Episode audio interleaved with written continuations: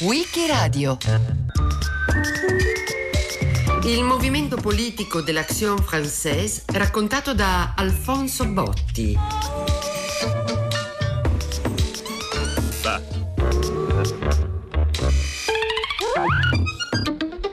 Il 5 luglio 1939 la Suprema Congregazione Vaticana del Santo Uffizio approvò il decreto che soppresse il divieto, in vigore dal 1926, per i cattolici di leggere il giornale L'Action Française. L'indomani il decreto fu sottoposto a Papa Pio XII che l'approvò e il 16 luglio il documento fu pubblicato sull'Osservatore Romano. Per questo, nella seduta plenaria della Suprema Sacra Congregazione del Sant'Uffizio, tenutasi mercoledì 5 luglio 1939, gli eminentissimi cardinali preposti alla salvaguardia della fede e dei costumi, dopo aver consultato gli eminentissimi cardinali di Francia, hanno decretato. A far data dal giorno di promulgazione del presente decreto, il divieto di leggere e di conservare il giornale L'Action Française è tolto, restando proibiti i numeri immessi fino a questo giorno all'indice dei libri proibiti, senza tuttavia che questa suprema congregazione del Santo Uffizio intende esprimere alcun giudizio su ciò che riguarda le cose puramente politiche e sugli scopi perseguiti dal giornale in questo campo, stabilito ben inteso che essi non siano contro la morale, e ad mentem, e cioè conformemente a ciò che è stato a varie riprese inculcato dalla Santa Sede, concernente sia la distinzione tra le cose religiose e le cose puramente politiche, sia la dipendenza della politica in rapporto alla legge morale, sia i principi e i doveri stabiliti in vista di promuovere e difendere l'azione cattolica, questa suprema sacra congregazione raccomanda urgentemente agli ordinari di Francia la vigilanza in modo da assicurare l'osservanza di ciò che è stato già stabilito in materia dall'Assemblea dei Cardinali ed Arcivescovi di Francia nell'anno 1936. Giungeva così a termine una vicenda che aveva preso avvio all'inizio del Novecento, con la quale avevano dovuto fare i conti quattro papi. Una vicenda che aveva lacerato in profondità il cattolicesimo, soprattutto francese, ma non solo, e conosciuto momenti di scontro molto aspro tra il movimento di cui il giornale era espressione e il Vaticano.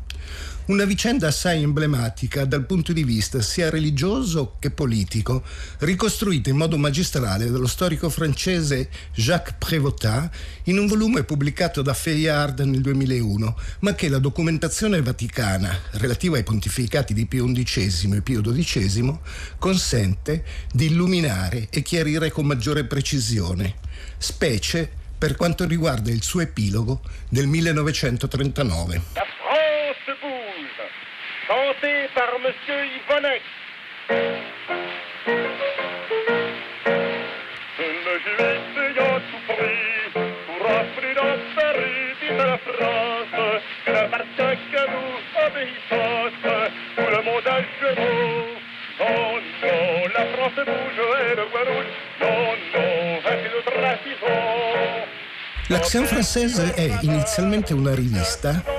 che nasce a Parigi nel 1899, attorno alla quale si raduna un gruppo di intellettuali nazionalisti e antisemiti che si sono battuti per la colpevolezza di Dreyfus durante l'affaire di qualche anno prima. Di quel gruppo, che poi diventa un vero e proprio movimento politico e della rivista, l'esponente principale è lo scrittore Charles Morras, il maestro, come viene chiamato dagli iscritti, dai simpatizzanti dell'Action Française. Scrittori e giornalisti sono anche le altre figure di rilievo, Maurice Pujot, Maurice Barrès, Léon Daudet e altri. Alfred Dreyfus, non siete degno di indossare l'uniforme? Non siete degno di indossare l'uniforme e di portare armi. Pertanto vi degradiamo in nome del popolo francese. Vi degradiamo in nome del popolo. Nella Francia della Terza Repubblica l'Action Française si batte per il ritorno della monarchia.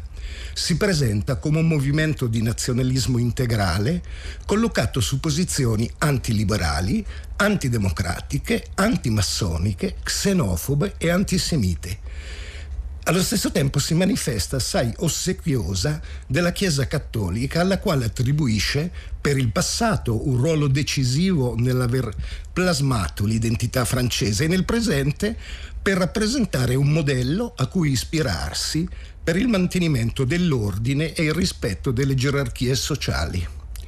Il movimento e la rivista trovano molti seguaci tra i cattolici, il clero e anche presso alcuni vescovi.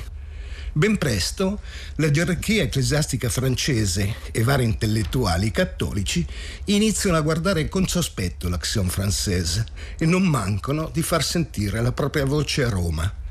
Che cosa rimproverano al movimento di Morras?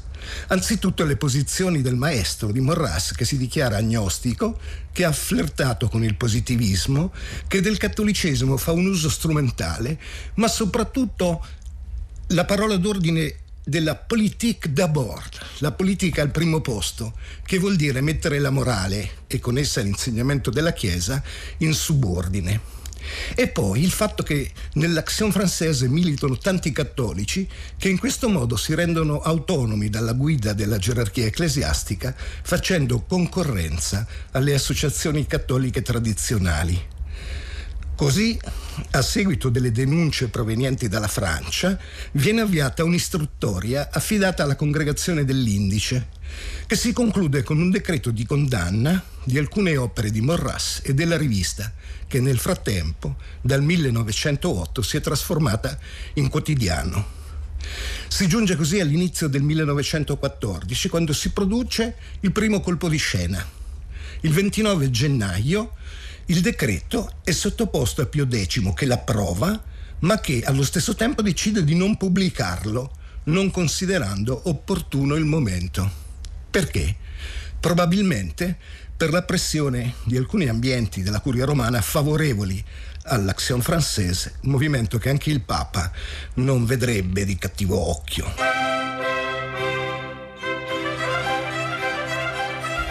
Un secondo colpo di scena si produce poco più di un anno dopo, quando il successore di Pio X, Benedetto XV, che pure è intenzionato a pubblicare il decreto, alla metà del maggio 1915 cambia bruscamente opinione. L'Italia sta per entrare in guerra e il Papa considera che un intervento contro l'Action Française potrebbe sbilanciare l'equidistanza vaticana tra le parti belligeranti.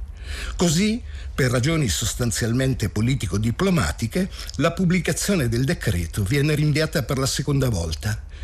In questo modo il movimento dell'Action Française può continuare indisturbato la propria attività, anzi, Durante la Grande Guerra, grazie all'accorta politica di Morras a favore dell'Union Sacrée, cioè del superamento delle differenze ideologiche e politiche in funzione dello sforzo bellico, l'Action Française esce dall'isolamento, si rafforza e le tirature del giornale crescono in modo esponenziale. Il movimento si radica in profondità nel tessuto cattolico, riscuote il consenso di intellettuali come Bernanos e Maritain, accresce la propria influenza presso il clero e alcuni vescovi, trovando in particolare il sostegno del cardinale Louis Billot. Non solo, ma il movimento e il giornale espandono la propria influenza in Portogallo, Spagna, Belgio e persino in Argentina. Tuttavia, i motivi che hanno costituito fonti di preoccupazione per la Santa Sede permangono e anzi i pericoli rappresentati dal movimento di Morras si presentano accresciuti nel primo dopoguerra agli occhi del nuovo pontefice Pio XI. Quarto giorno di conclave, alle 11 del mattino. Fumo bianco e leggero sopra i tetti della Cappella Sistina, luogo delle adunanze cardinalizie. Habemus Pontificem. Poi un avvenimento solenne. Il nuovo eletto, Pio XI, riprendendo una consuetudine interrotta dopo il 1870, appare al balcone centrale della Basilica, dà al mondo la sua prima benedizione in cospetto del popolo di Roma e con la lieta novella si diffonde per l'Italia sino da quel giorno un fausto presagio. A richiamare l'attenzione di Pio XI è, almeno in un primo momento, la breccia che l'Action Française si è aperta presso l'Episcopato, nei cui ranghi è riuscita a contare non pochi sostenitori. Un qualche peso hanno le posizioni antigermaniche dell'Action Française, favorevole all'occupazione franco-belga della Ruhr, ostile sia alla società delle nazioni sia all'ingresso in essa della Germania, mentre il pontefice auspica il superamento delle lacerazioni prodotte dal conflitto e il riavvicinamento tra vinti e vincitori. A questi motivi si aggiungono tra il 24 e il 25 l'attività pubblicistica del clero democratico francese contro l'integralismo e l'action française dal punto di vista dottrinale, c'è poi un'inchiesta sulla gioventù cattolica belga che rivela le simpatie di cui godono Morras e l'Action Française in quegli ambienti, alla quale si aggiunge nel febbraio del 1926 un volume, anche questo pubblicato in Belgio, nel quale teologi e altri studiosi denunciano l'incompatibilità della dottrina cristiana con quella morrasiana. L'accumularsi di questi elementi convince il pontefice nella primavera del 1926 a chiedere al nunzio a Parigi, Monsignor Maglione, un dossier sull'Action Française. Da questo momento la vicenda conosce una forte accelerazione.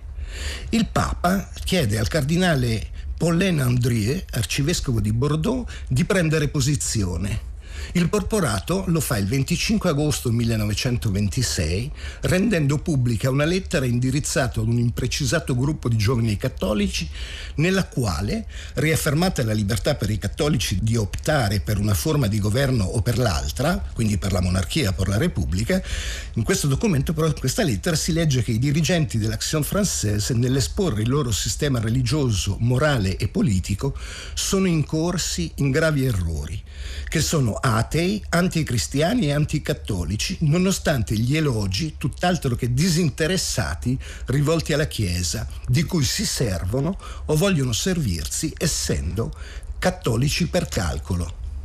La lettera di André è pubblicata il 5 settembre del 26 sull'Osservatore Romano, lo stesso giorno Pio XI firma la lettera di risposta e avvallo che l'organo vaticano pubblica l'8 settembre. Gli interventi di André e del Papa cadono come una doccia fredda sul mondo cattolico francese e nelle settimane successive la discussione si polarizza principalmente su due nodi. Il primo riguarda la natura dell'intervento pontificio esclusivamente religioso, come sostiene la Santa Sede, o sostanzialmente politico, come ritiene l'Action Française. Il secondo nodo riguarda il rapporto tra il sistema di pensiero di Maurras e l'attività politica dell'Action Française, derivata questa da quello o del tutto indipendente. La situazione precipita con l'allocuzione concistoriale del 20 dicembre 1926, nella quale il Papa dice che non è permesso ai cattolici aderire alle iniziative e alla scuola di coloro i quali mettono l'interesse dei partiti al di sopra della religione, così come non è consentito esporre specialmente i giovani all'influenza di dottrine che costituiscono un pericolo tanto per l'integrità della fede e dei costumi quanto per la formazione cattolica della gioventù. La risposta dell'Action Française è immediata e durissima. Il 24 dicembre il giornale pubblica un articolo intitolato Non possumus, nel quale Morras, che ne è l'autore, ribadisce la completa osservanza sul terreno religioso, rivendica la piena libertà su quello politico e accusa il Vaticano di voler sopprimere l'Action Française per ragioni eminentemente politiche e cioè eliminare il principale ostacolo all'adesione dei cattolici alla Repubblica. È la doccia che fa traboccare il vaso, perché pochi giorni dopo, il 29 dicembre 26, il Santo Uffizio pubblica il decreto di condanna di sette opere di Morras e del giornale. Per volontà del Papa, che in questo modo intende marcare la continuità con Pio X, ad essere riproposto è il decreto del 1914, con una premessa che ne ricostruisce la storia.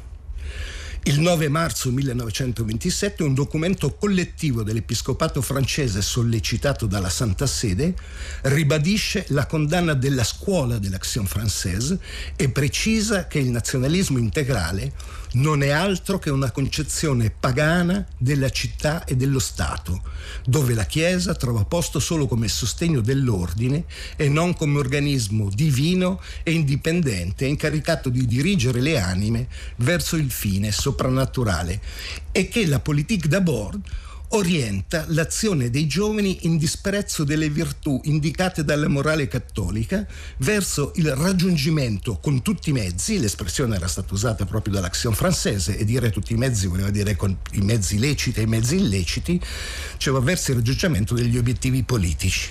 Nei mesi successivi il Papa torna a ribadire la condanna. Nell'agosto del 1929 definisce come eresia quella dell'Action Française e sono emanate anche rigide norme che ammoniscono i confessori a non assolvere i seguaci dell'Action Française che non abbiano chiaramente sconfessato la propria appartenenza al movimento.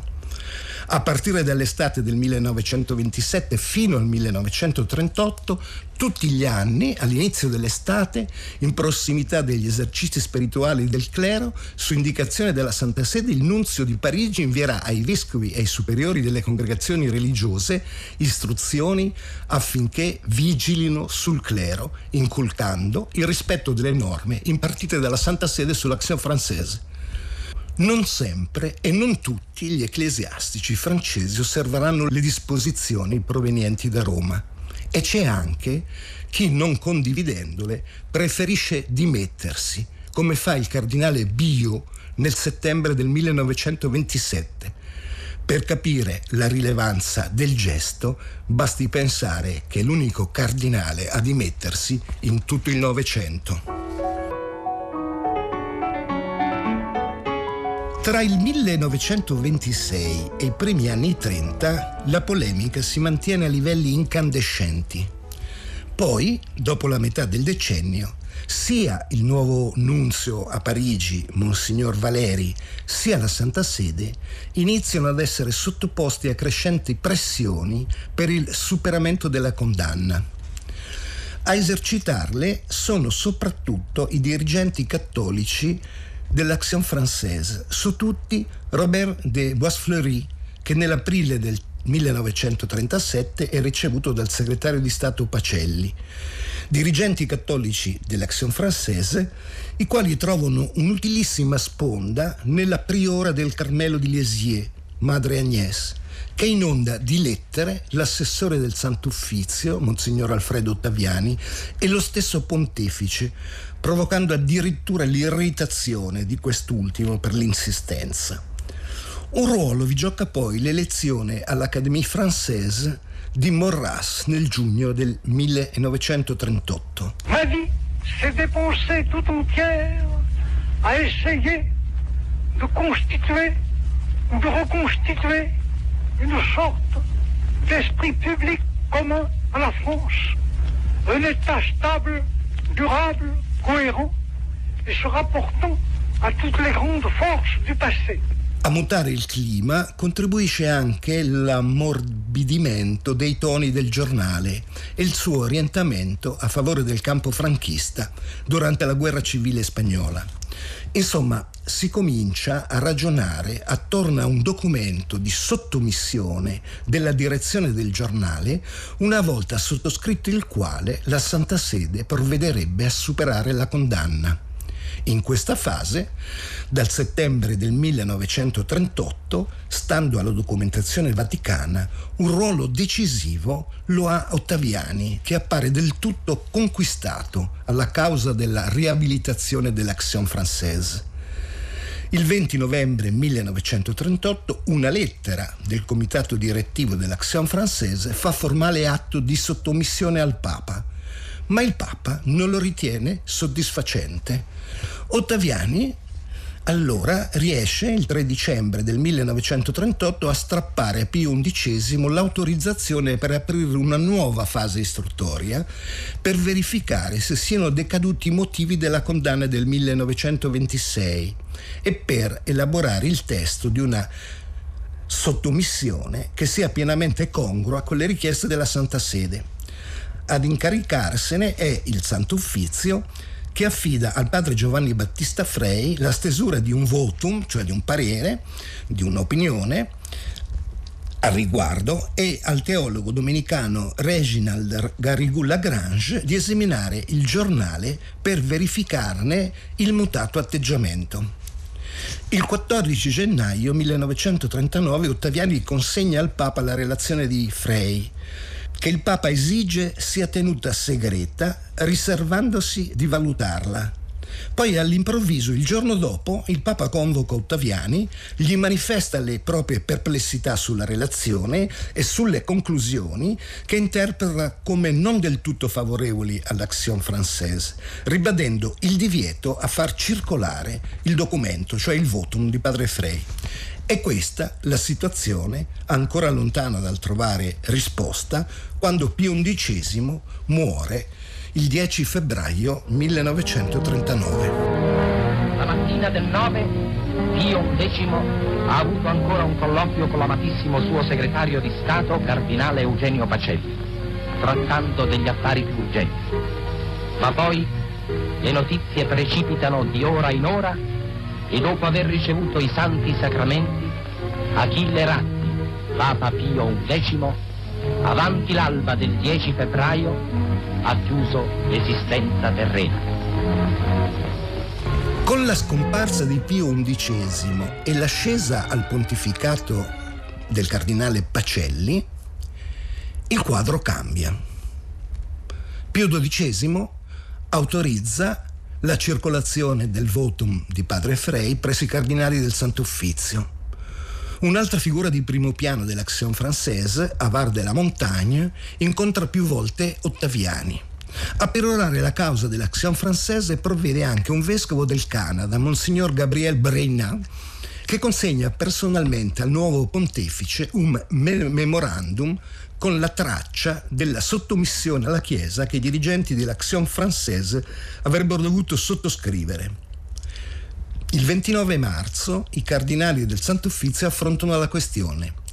Il Papa ha chiesto loro di scegliere tra due opzioni, seguire la strada indicata dal memorandum di Monsignor Brainard o quella suggerita dai vertici della gerarchia ecclesiastica francese che il 12 marzo 1939 in una lettera al Papa si sono espressi a favore di una graduale attenuazione delle misure contro l'azione française da lasciare alla discrezionalità dei vescovi a seconda delle situazioni locali, cioè a seconda della situazione delle diocesi. La riunione si conclude con la decisione di preparare il testo della dichiarazione di sottomissione partendo da quella suggerita nel votum di padre Frey e dai punti del memorandum di Brainat. L'indomani il Papa approva la decisione. I cardinali del Santo Uffizio affrontano nuovamente la questione il 19 aprile. Gli scogli da girare sono può un agnostico come Morras fare atto di sottomissione alla Chiesa? E come può farlo il comitato di direzione del giornale nel quale non ci sono solo cattolici? I cardinali si dividono anche su altre, altri aspetti.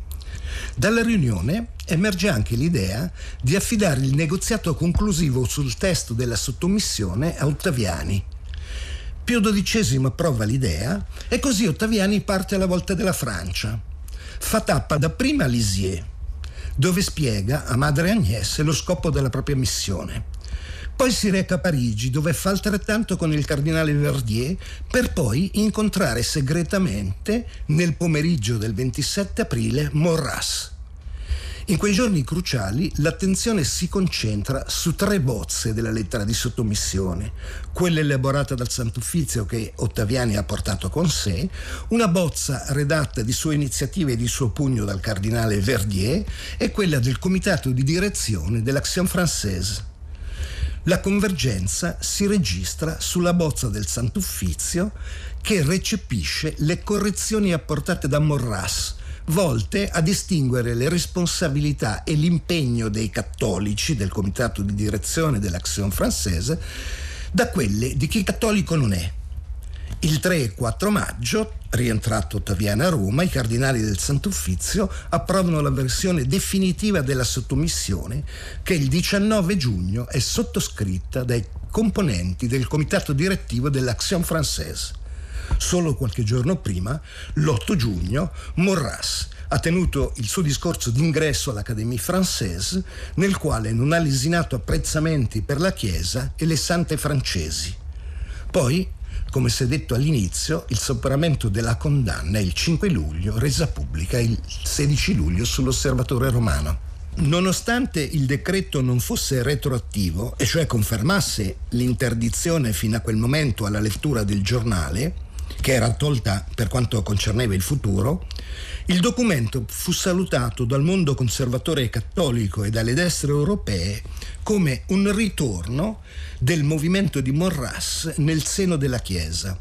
Per meglio dire, come il riconoscimento che l'Action Française non era da considerarsi come uno dei nazionalismi immoderati che Pio XI aveva condannato nell'enciclica Ubi Arcano Dei del dicembre 1922, ma che al contrario rientrava nei nazionalismi leciti dal punto di vista cattolico.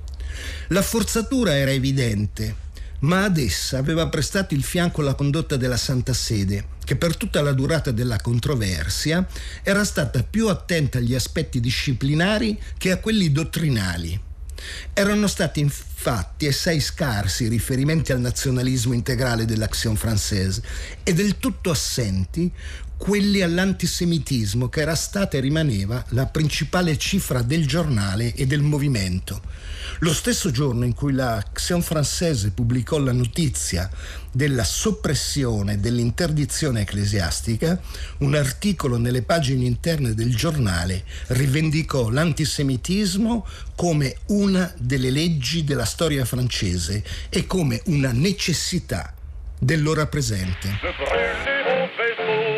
Avec vos arsenaux, logis maîtres, les canons prussiens, règles de traître, tous vos citoyens. Non, non, la France bouge, elle barouge, non, non, lasci de. L'epilogo della controversia contribuisce anche a illuminare la discontinuità tra Pio XI e il suo successore Pio XI non solo pubblicò il decreto del 1926, ma si mostrò sino all'ultimo momento assai perplesso in materia. Infatti non una parola né un gesto di Paparatti mostrano che fosse favorevole al superamento della condanna. Pio XII, a poche settimane dall'ascesa al trono petrino, diede il via al negoziato che, nonostante le permanenti perplessità del nunzio, di non pochi vescovi francesi e dello stesso cardinale Verdier, andò in porto quattro mesi dopo la sua incoronazione. Colse perfettamente il significato del ritiro dell'interdizione l'ambasciatore francese in Vaticano, Charles Roux, secondo il quale la grande maggioranza dei francesi avrebbe interpretato, cito testualmente, il decreto come un'indulgenza a persone che non offendono più la Chiesa, ma che insieme parteggiano per Hitler e i regimi totalitari. Non a caso tanti militanti del movimento e lo stesso Morras, poi processato e condannato all'ergastolo per collaborazionismo con l'occupante nazista, offrirono il loro sostegno al regime di Vichy del maresciallo Pétain e alle sue politiche persecutorie degli ebrei. Continuano in Francia gli arresti di funzionari di Vichy e di direttori di giornali collaborazionisti. Contemporaneamente sono stati arrestati Maurice Peugeot, redattore capo dell'Action Française, e Louis Boyat, ex vicepresidente della Camera dei Deputati di Vichy. In un annuncio ufficiale viene riferito che Charles Maurrat, fondatore e direttore dell'Action Française, arrestato nei primi del mese scorso, verrà giudicato innanzi a un tribunale militare. Il 5 luglio 1939 un decreto del Sant'Uffizio toglie il divieto alla lettura dell'Action Française. Alfonso Botti l'ha raccontato a Wikiradio. A cura di Loredana Rotundo, con Marcello Anselmo, Antonella Borghi, Natascia Cerqueti e Roberta Vespa. Testi letti da Claudio De Pasqualis. Per riascoltare e scaricare il programma vai sul sito di Radio 3 o scarica l'app RaiPlay Radio.